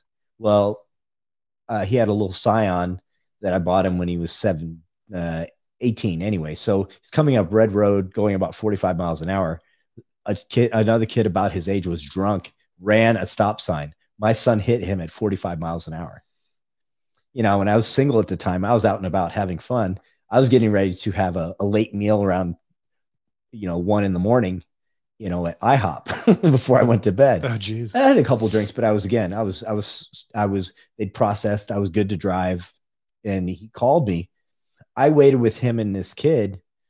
This kid probably got off because of this. I mean, I feel bad. I mean, I, he was scared, whatever. His friends all booked. There's like four other kids in the Of car. course. Yeah, so- of course. So his, my son drove him into a telephone pole, folded both wheels under oh, man. and my son's uh, scion just got accordioned and it was totaled. But uh, anyway, long story short, I was there for. I think we ended up uh, leaving the scene and having our, the meal I was supposed to have like four hours later. No, geez. We we were eating. you still went to IHOP. we still hell yeah, I was hungry. We were out like I mean I, I, we were out we were out, I think it was in the winter, so we were out in the cold. I mean they were sitting in my car. I even had the perp in my car because I'm like because I felt bad for the kid. His so nobody was injured then, No, right? like, Like, there was there was no serious injury, just son, the cars. my son was banged up, but he hit this kid at 45 miles an hour, drove him and his friends into a telephone pole, and then he, according to his sign, everybody was okay, and that was my main thing. Is Yeah. like everybody okay, but it was again the response time was like when everybody's like okay, yeah, when everybody's okay, they, they don't show up. In some cases, they'll even tell you to to just call a towing company to get the car out of there Mm-hmm. and um, exchange insurance information and leave. Like I got in a little fender bender where I re-rented a truck uh, about two years ago, and it was just you know I just tapped it, it it it, it hurt me because I was in a in a low car, right, uh, but I just messed up his bumper. right, And I called the police and I said, "Hey, can you send somebody out here? There's been an accident." And they said, "Well, is anybody does anybody need medical attention?" I said, "No, we're fine." They, they go, "Oh, well, just get insurance information and and then take off. yeah, they, they they didn't even bother showing up." So I mean, I wanted a police report to to Mhm. document the incident, but they said just get, yeah. So I mean, this they're, they they've got bigger problems no, and again, I, I feel I'm just glad nobody was hurt. for sure. Now, had my son been hurt, I might have been more apt to like, hey, this kid needs to pay. Whatever, I don't care. Mhm. You know, I've got insurance. Yeah, yeah. like so brandon got a new car you know a, a week later you Yeah. know well not another a- another Scion. no Okay. actually i ended up getting a uh, we went shopping for another used car his Scion was a used car Yeah. we got a toyota camry and actually the insurance went down for a newer vehicle you know because it was a 13 Scion but it was a two-door and it was just had a sport package i was trying to indulge him I liked the car for myself, so I thought, you know what, I'm going to spoil him a little bit. So I brought him the Scion. I'd never do that again for a young driver because it was too low to the ground. He was Yeah. always always hitting it on speed bumps and stuff Oh yeah. but the Camry's been great, and, and you know, so four doors, insurance went down. It's all good. Nice. It'll run forever, hopefully. That I've told him that's it. You're not getting that was a I was that was actually funny thing though. It was paid off though. That was the other thing that hurt a little bit. Mm. The Scion was paid off. Mm. So then of course I had to You go, resumed car payments. yeah, resume car payments and Yeah. you know, I ended up I imagine it wasn't a big difference though. but 'cause they, you- but you I have you hey, I gotta put a plug out for USAA. I've had USAA for years. okay. They probably gave me Blue Book like maybe a grand over Blue Book for the car. Wow. So I took that. I need to switch to them. yeah. So I gave, you know, I that that what I got back. I, I mean, I got eight or nine K back on the because the car was totaled. Yeah. And then I got I applied that towards the the, the, the Oh wait, I can't switch to them because that's that's for veterans, right? Well, yeah, if you if either you're a veteran yourself or your parent was a veteran. But I mean, with my fiance, when we got engaged, uh, I went ahead and started insuring her her Range Rover, and now she's a, a USAA member. and We're not even married, so so Right did- you want she wanted to get a new she got she wanted to get a new car. We got it through CarMax. She got a she wanted to get a little Evoque Range Rover Evoque. So I said, well, I'll do the insurance for you. I could probably get a better deal. Yeah. So I've been only I have Well, a I tell company you car. this: progressive sucks. Yeah, okay. I'll just say that. Okay. So I have a company car, so I don't have to worry about insurance there, which is a blessing. No Yeah. car payment, again, a blessing. So I'm insuring the Toyota Camry and her, her little Range Rover. Wouldn't you get a stipend though if you didn't have a if you used a personal vehicle? Wouldn't they? It's, Uh, isn't it either you get a company car or you get a not, monthly it's payment? not it's not either or with our company. They Okay. take a, a little bit of every month, like 40 bucks, probably it's nothing. But we get a gas card and we can do personal mileage. We just have to claim it oh, every month. And That's then- uh, nice. Yeah. So I mean, if I go take a trip to California, I just uh, or is it Arizona or whatever, I just have to claim, hey, I this is how much personal mileage I did this month, and then this is how much business miles I did this month. Yeah. I got an alert with COVID though. It's like, do you realize that you have more personal mileage than business mileage? Yeah. I'm like, yeah, because I Yeah, can't. I'm not going anywhere. I'm not going anywhere. Yeah. you know, Yeah. I'm doing. That's when we were on a complete lockdown, and I I couldn't see any customers. yeah. But you covered the whole state of New Mexico. Uh, not the whole state, but most of it. So I go to most of it's Las Cruces, Anthony, you know, Silver City, Deming, and then I go out to Carl- Southern New Mexico. Southern New Mexico, Okay, okay. Carlsbad, Hobbs, which is like four hours away. You don't do Albuquerque, Santa Fe. no, they have other reps out there Okay, covering okay. that. Yeah. That's not too bad. Yeah. Yeah, it's usually El Paso is usually lumped in with southern New Mexico or all the way up to Albuquerque if there's not if you if Mhm. if in your line of work there's not a lot of business in those smaller cities. Mm-hmm. Uh, I've I've I have friends who are reps who it's either El Paso, Albuquerque, or Right. or El Paso, Southern New Mexico, No, and it, and in, in some cases El Paso, Phoenix, which Yeah. uh, I think that's a that's. and i I've been managed by a manager of Albuquerque. Now I have a manager that lives in El Paso, Oh, okay, which means more field rides, but yeah, okay. they Yeah. pay for lunch, right? yeah, exactly. yeah. I mean, I don't mind riding. You know, usually it's a good a good experience. The only Yeah. thing funny with COVID though, too, that's another thing is like used to be they would just jump in the passenger seat. Now is we have to okay, I'm going to this office, put in your GPS or follow me Oh God. because we have to be in separate vehicles to you know do social distancing. Oh God. that se- that seems a little bit silly. That that seems a little bit silly because you're you're still walking into the offices together and you're still hanging out together. Yeah, exactly. Going to lunch and, and Right. Yeah, that seems a little bit silly.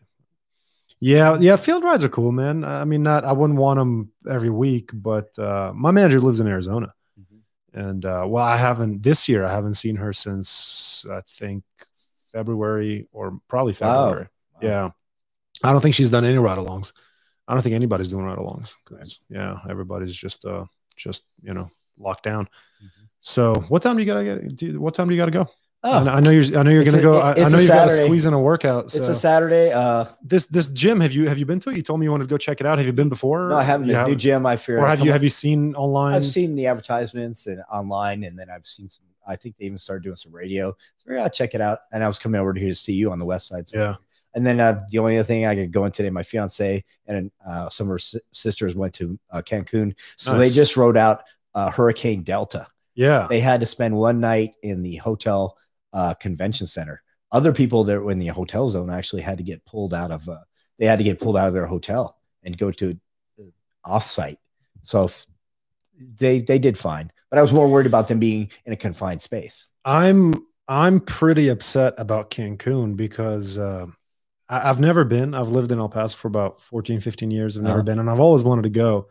And last year, because I won President's Club, our trip was going to be to Cancun in May. But they canceled and it got canceled because of COVID. And I'm like, Yeah. maybe I'm just not meant to go. Uh, you should go on your own. They- they- of course, I, I, I definitely want to, and I think maybe next year I will, or whenever possible. It's not a it's not a bad trip, and I, I believe there are direct flights from the Juarez Airport to Cancun, right? yeah. There's- If you fly to Juarez, one it's, flight a it's day. direct, or and it's like that airport is probably a 30 minute drive from here. yeah, if you Right. and then I guess you just then you fly direct to Cancun. you can do that, or but even flying out of El Paso, she went from El Paso to Probably. Phoenix and then Phoenix to Cancun, I Okay. think something like that. But yeah, I mean, it's they're a nice all inclusive resorts. I went last Yeah. October with her, um, and they've had a great time. Other than other than the unanticipated, I mean, the storm popped up fast. It went from a category two to a category f- three, four, five, and then back down again. Um, then as it hit shore, it was the winds were about 100 over 100 miles an hour, but they weren't in an area where they had to worry much about the storm surge. So they, Yeah. just, they wanted them away from, but not out of the towers in a place where they didn't have any windows. And so when they woke up or they they went stayed there from 11 p.m. to about 7 8 a.m. When they got out of the building, they could see all around the No property windows. that the, the that you were like there was a bunch of glass everywhere and Yeah. a bunch of blowing debris. They had to stay off the beach and out of the pool for a day. But then they went on a little catamaran cruise yesterday. They're coming back today. So Nice. That, that's something we never have to account for in El Paso, like worrying about our windows. I, I Mm. don't remember who was telling me. I think maybe in Lebanon, somebody recently was talking about. I heard somebody talking about like they had to leave their windows open. Um, I think it was after the explosion that just Wow. that just happened a couple of months ago.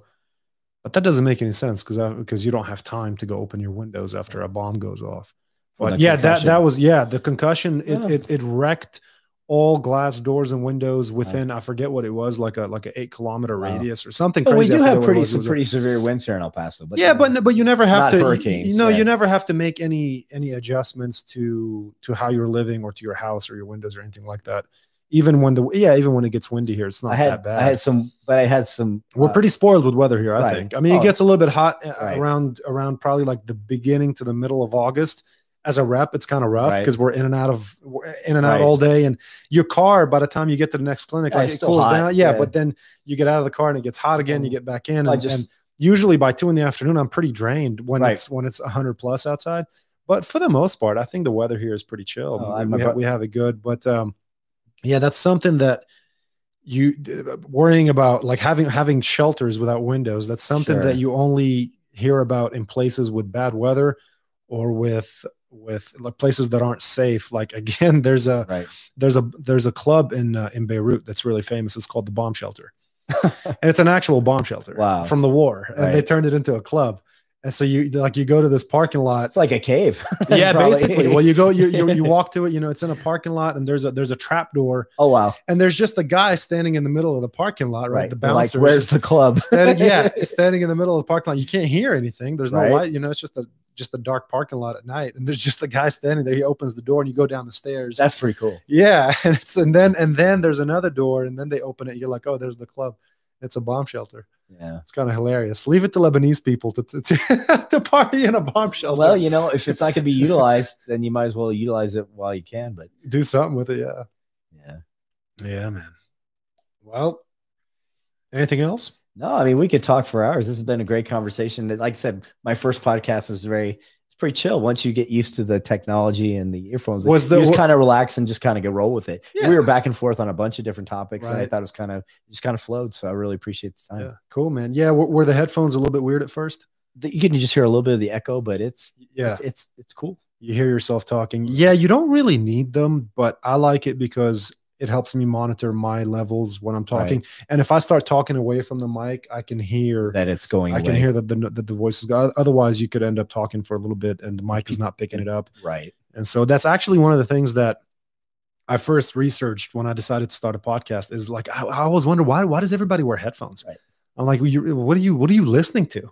And then I, so that was one of the first things I researched, and I said, oh, okay, that makes sense. And I was joking with Jamil before he starts, like, so what are you trying to be the next Joe Rogan or what? Because I love his po- his podcast, and you know, th- th- you know, There's a lot are- of skill to what he does. Man. No. he makes it look easy, but it's it's not easy. Well, I mean, things are changing. The way people are getting their their news and their entertainment, it's changing so much. Yeah, I mean, he, he's really good at pulling pulling as much information as possible out of a particular topic and that's something that i want to get better at because i feel like sometimes when I'm just when I'm talking to people in general, not necessarily on the podcast. I mean, this is only my third one, but I feel like I don't get as deep into a subject as I possibly could. Right. And my mind will wander or the conversation will go in another direction. I'll roll with it. Mm-hmm. And that's cool most of the time to just kind of have that natural flow where you follow the conversation wherever it takes you. But if I like, for example, the my friend the pulmonologist that that um that I want to have in here, I want to get real deep into right. COVID as much as possible. Like I want to do my best to stay on the subject as much as possible, and that's gonna just gonna take then practice. Tr- just like anything, right. you just gotta I gotta practice. And then the trick will also be trying to f- get him to talk at a level that the average Joe can understand it. You know, and yeah, because you and I are in, are in the medical pharmaceutical sales realm and have a college education. Other people maybe don't have that well, that experience. Well, so, I you went to Michigan State. Uh, I was on the waiting list at Michigan State. I went yeah. to Central Michigan University, okay. and then I went to Northern and got my nursing degree. So I have a nursing background. I was an intensive care nurse before I was a drug rat. Oh, that's cool, man. Yeah, yeah that, that helps a lot. I I half jokingly say that I have a bachelor's in kinesiology from UTEP, uh-huh. so I have a fourth grade education. that's I that that really was such a such a as far as knowledge goes, a worthless four years. I didn't learn anything. You did though. They, they didn't teach me a thing, man. Everything, and I, my my degree was in kinesiology with a concentration of exercise science. And I'll show you the books that I have right now, and that's where I've learned everything about working out from. They didn't teach me anything over there.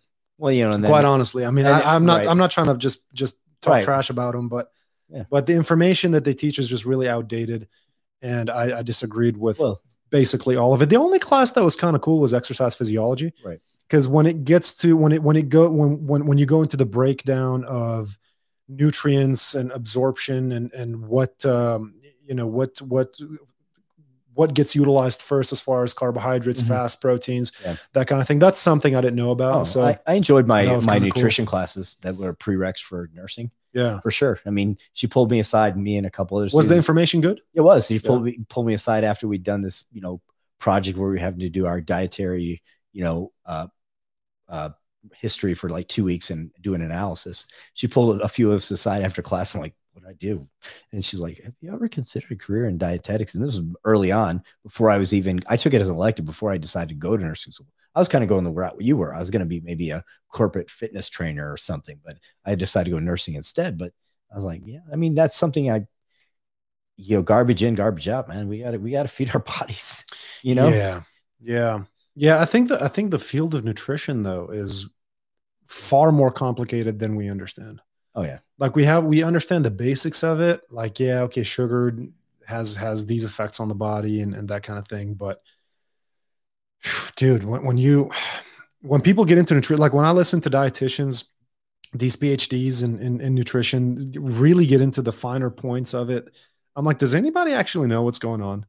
It just it, they lose me. It makes me wonder. No. And everybody responds differently. I mean, and then people are like, once they get on a certain diet and it works for them, oh, keto's the answer. Oh yeah, yeah. Or yeah. uh, or this or fat intermittent fasting. That's the answer. Yeah. At the and it of, is for some people. It is for some people. Yeah. At the end of the day, it comes down to caloric deficit. If you expend more energy yes. via exercise or just restrict your calories, then you if you take less in than or you put more out than you take in, you're going to lose weight. Yes, yes. If your requirement is 3000 calories a day and you only take in 2500 and you're exercising, well, you're going to lose weight. Yeah, uh, yeah, for sure. Yeah, I think I mean as far as weight loss, that's the biggest thing. Um, are, are you do, you do you mess with intermittent fasting? I really haven't, no. But I mean, I you did, said you said you mentioned something earlier about six meals a day. Well, yeah, and but then I I found toward the end of the the end of the prep for this last competition that six meals went down to four. Okay, and then I was pushing the window that I was not eating. You know, I wasn't getting that last meal in because let's face it, I just I had to create a bigger deficit. Yeah, I had to. I just my body was hanging on to everything. So at that point, I had to, you know, cut. So I was down to like four meals a day, but I was still, I was still eating quite a bit. Man, when I used to cut weight, when I was doing uh, mixed martial arts and jujitsu tournaments, I I didn't know what I was doing. I the, the way I was cutting weight was basically by starving myself. Right. I, I I'm surprised that I was able to compete and that I didn't have severe muscle cramps or anything like that. It's really shocking because I would be deprived of basically everything. I would spend like the week of the weigh-ins from Monday to Friday, I would only well Monday through Thursday, I would basically Sunday through Thursday, maybe, and depending on my weight, Right. I'd basically nothing but egg whites and just plain grilled chicken breasts Right. for a whole week, and no mineral supplements, no vitamins. Right. I wouldn't put any salt on my food because I was worried about water retention, and that's just that's just what I thought I had to do, Yeah. And if and you I was doing back, it terrible. yeah, Yeah. it was terrible. And that's the thing with just dieting in general. You, the principle being like that's somebody I follow, is John Anderson. He's really good. He's got a lot of stuff on Instagram. Oh, check he him was out. a, a professional bodybuilder now as a trainer. Anyway, his whole thing is like thrive versus survive. You need to be in a state where you're thriving. Mm. You need to be eating a lot of ca- calories every day. You need to be eating multiple meals. You need to be feeding your body what it needs. That way, keeping the metabolism going versus restricting too much, and then your body's just going to hang on and just try and survive. It's just going to hang that on for every, sure. You're going to Yeah, hang on that's to a everything you take in. If people Yes. over restrict calories and Yes. over restrict carbs, well, then your body's going to go into starvation mode. It's going to hang on to everything Yes. you take in, and you're actually going to end up slowing down your metabolism, and you'll be working against yourself. Man, here's here's one of the weirdest feelings I ever had was I had one fight at 160 pounds, and I mean back then I was walk my walking weight was about 170. So it wasn't a huge cut. It wasn't a huge cut, but my 170 was already like if you looked at me, Pretty I, lean. I was lean. I was lean. I was thin. I was really really You thin. lean, yeah. Yeah, I, I'll show you. I'll show you some of my my fight videos. They're they're on YouTube. Uh, afterwards, and you'll see how thin I was. I mean, you can imagine I'm 205 now, so just take off 35 pounds. I, Right. don't- I don't know. Yeah. You know, anytime somebody's six feet and 160 pounds, they're, They're really skinny. Yeah. Yeah.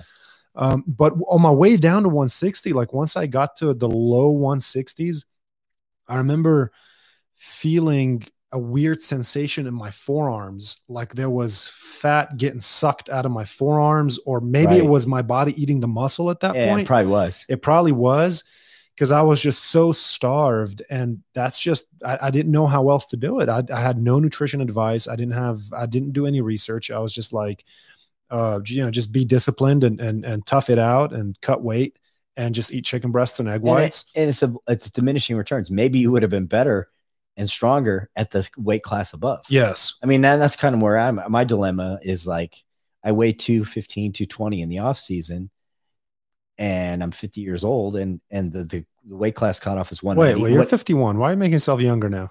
I said 51. I've always said 51. Oh, didn't you just say 50? Well, I, I say 50 rounding. you know.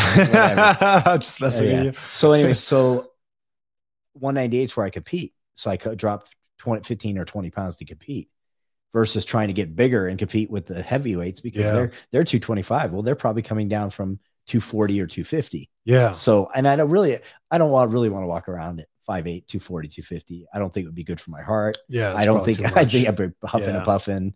yeah. So that's just kind of got to find the spot where you think you do your best. Yeah, the cool thing was when that guy showed up, he was like I was this tall and he was that tall. Right. Yeah. The reach. I- I- oh my god, I had so much reach. I yeah, I, I I beat that guy pretty good. He um yeah, I mean the size difference was just in reach and height was enormous. And so he would try to swing at me, like you can see it in the video. He's swinging, but there's there's he's Right. eight, he's eight inches away from my Right. face. And so that I mean that was kind of cool, and that's why fighters cut weight. But I think uh, I think fighters cut too much weight, and I think that that's sort of becoming that that that whole trend of severe weight cutting is on its way out when it comes to when it comes to martial arts. There's still some people who do it, but I think if you need to cut that much weight to get into a fight, you you you're either just not good enough to begin with, or you're insecure. or You shouldn't have to cut that or much it'd weight. be better to do the work in the weeks leading up to the fight rather than having a severe cut. You know, actually Yes, having but when your- you're going from when you're already a lean 205 and you're trying to get to 170, oh yeah, like there's a guy I, I forget his name T T Bow I think or T T something T Bow T Bow something like that. He fought at 155. I don't think he's still in the UFC. He used to fight at 155. He was known for weighing in at 155 and being at least 185 the day of the fight the that's next crazy. day. Wow. Yeah, and I think he started having kidney problems. I Well, hope I hope uh, I'm gee, I I hope I'm not mistaken. No, but you're right though. Your body, your body can only handle so much stress. Yeah, and then that also going back to to you were talking about testosterone earlier. That also one of the things that happens to especially with wrestlers who start wrestling at a young age and they cut weight every week when they're in season. They're cutting weight every single week for competition. And then if they do it throughout college, all that weight cutting eventually just ruins their endocrine system and their testosterone levels just begin. Well- They- a lot of them get on TRT in their 20s or, or Well, or that 30s. is that, and you worry about their kidneys because a let's face it, the majority of the fighters, wrestlers, they're not cutting weight over the long term like a bodybuilder would do and trying to reduce body fat. Yeah. They're they're actually just doing fluid manipulation yeah. and, and drying out. Mhm. And drying out too much, bodybuilders do it too at the very end, the last 24 hours or so. But if you overdo that, you can you can do damage to your kidneys. for sure i know a guy who uh, i used to train with who who had to had to pull out of a fight on the last day because he, he he had to get rushed to the hospital his kidney shut down Yeah, it he was, he was trying to cut so much weight his kidney shut down yeah i think he was trying to fight at 135 or 145 which is interesting because the last time i saw him he told me he's 260 oh my gosh. yeah he doubled his he weight. doubled. yeah like i don't think he's gonna try to make it back down to 135 anytime soon. Yeah he just let himself go.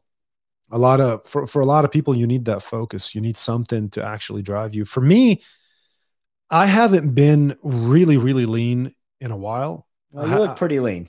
I'm i'm pretty lean but not like fight shape lean not like i'd like to like around 195 is is where where i want to see myself in the next Right. month and a half Well, I don't. I don't ever want to see you at 260 because I'm gonna think you have cancer or AIDS, dude. So at 260 No, no, 160. Oh, 160. Yeah, Yes, yeah. I, am like, I'm, I'm like, are you ill, dude? yeah. I don't think.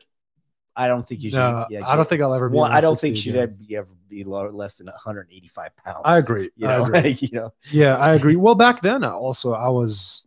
I mean, that was my second fight. I was probably about twenty or twenty-one. My frame was different back then. Right, and you put on more muscle, so I put on more muscle, and I just, I, my body just matured. Uh, It just, you know, for uh, for for for for men, sometimes you see guys at nineteen who just just. alre- I mean, look at like Mike Tyson when he was nineteen.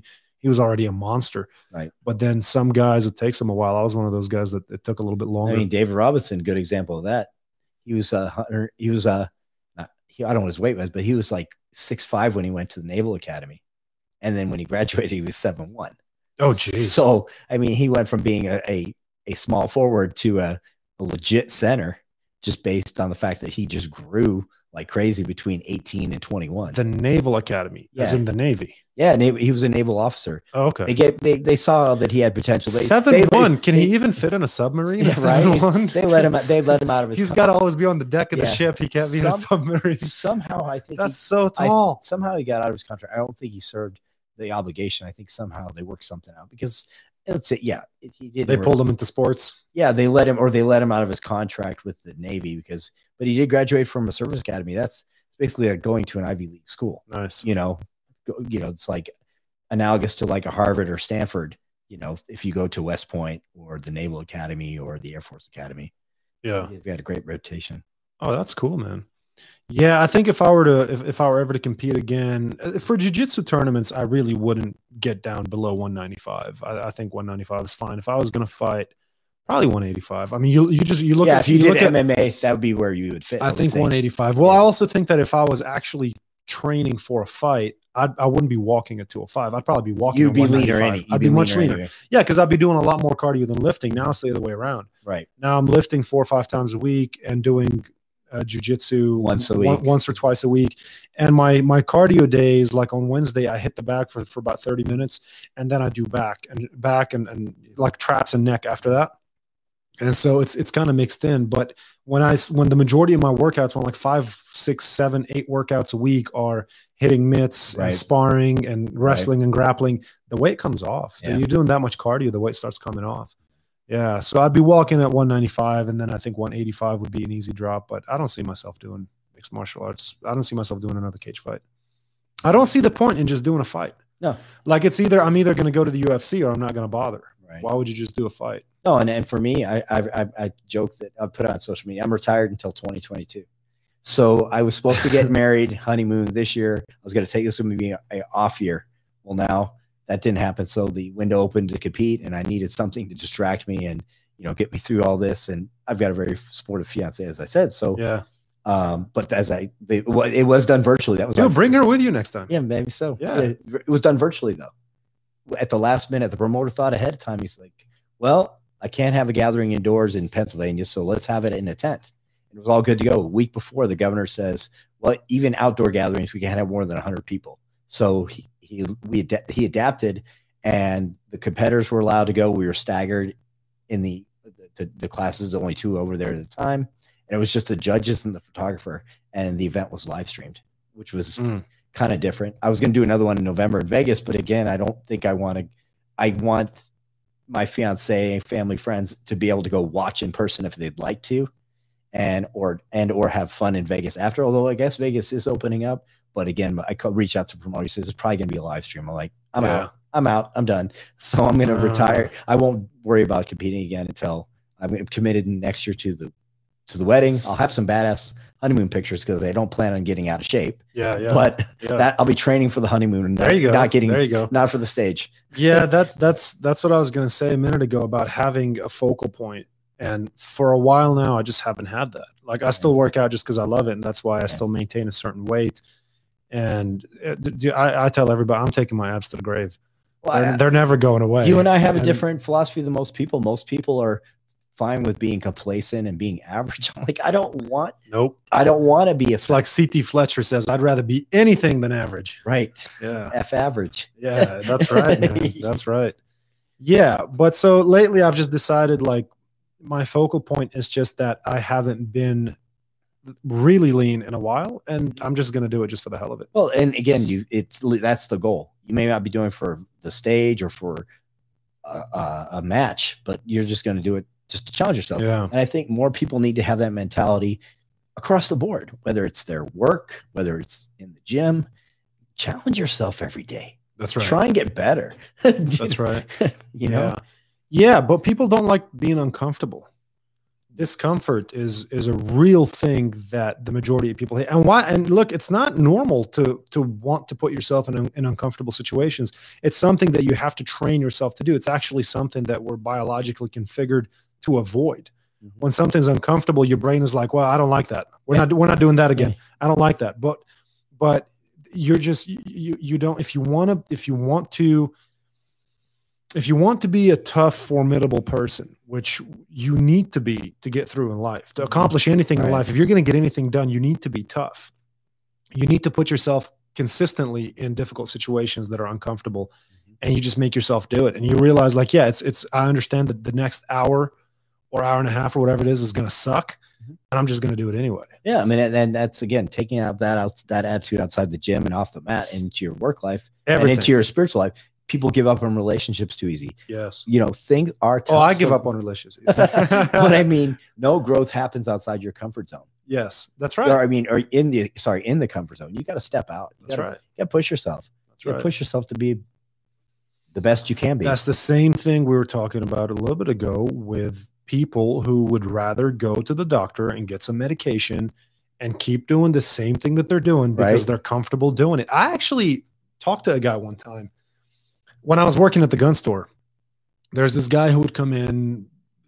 He, he was a regular there, and he was probably a little bit younger than me. I think 26, and about my height. And I think he weighed 350 pounds, and none of it is muscle right. like he's just his belly touches his knees. He's a ball. yeah, he's, he's yeah, he's a big big And, guy. and he, you know, not not criticizing, but that's just yeah, I'm not he- saying that. I'm not saying that to put him down. I'm just I'm, I'm trying to draw a picture. Like this is this is not a healthy guy. No, and if you like the guy, you want to be around well, ten years from now. yes. Well, that's you know. yeah. Well, that's the thing. He's a cool guy. You know, we'd have conversations. That I talked to him, and and and he was uh, he was looking for a belt one time because he, he um, um uh, a tactical belt. Tactical belt. Yeah, a tactical couldn't belt. find one for him. And I think the biggest size we had was like a 44, and it wasn't enough. Wow. and he and you know I, I mean i don't maybe maybe it was a four i don't remember exactly but you know the biggest belt that we had wasn't enough and he goes he goes yeah i also need to i also need to go buy some uh, some bigger pants because because my pants don't fit anymore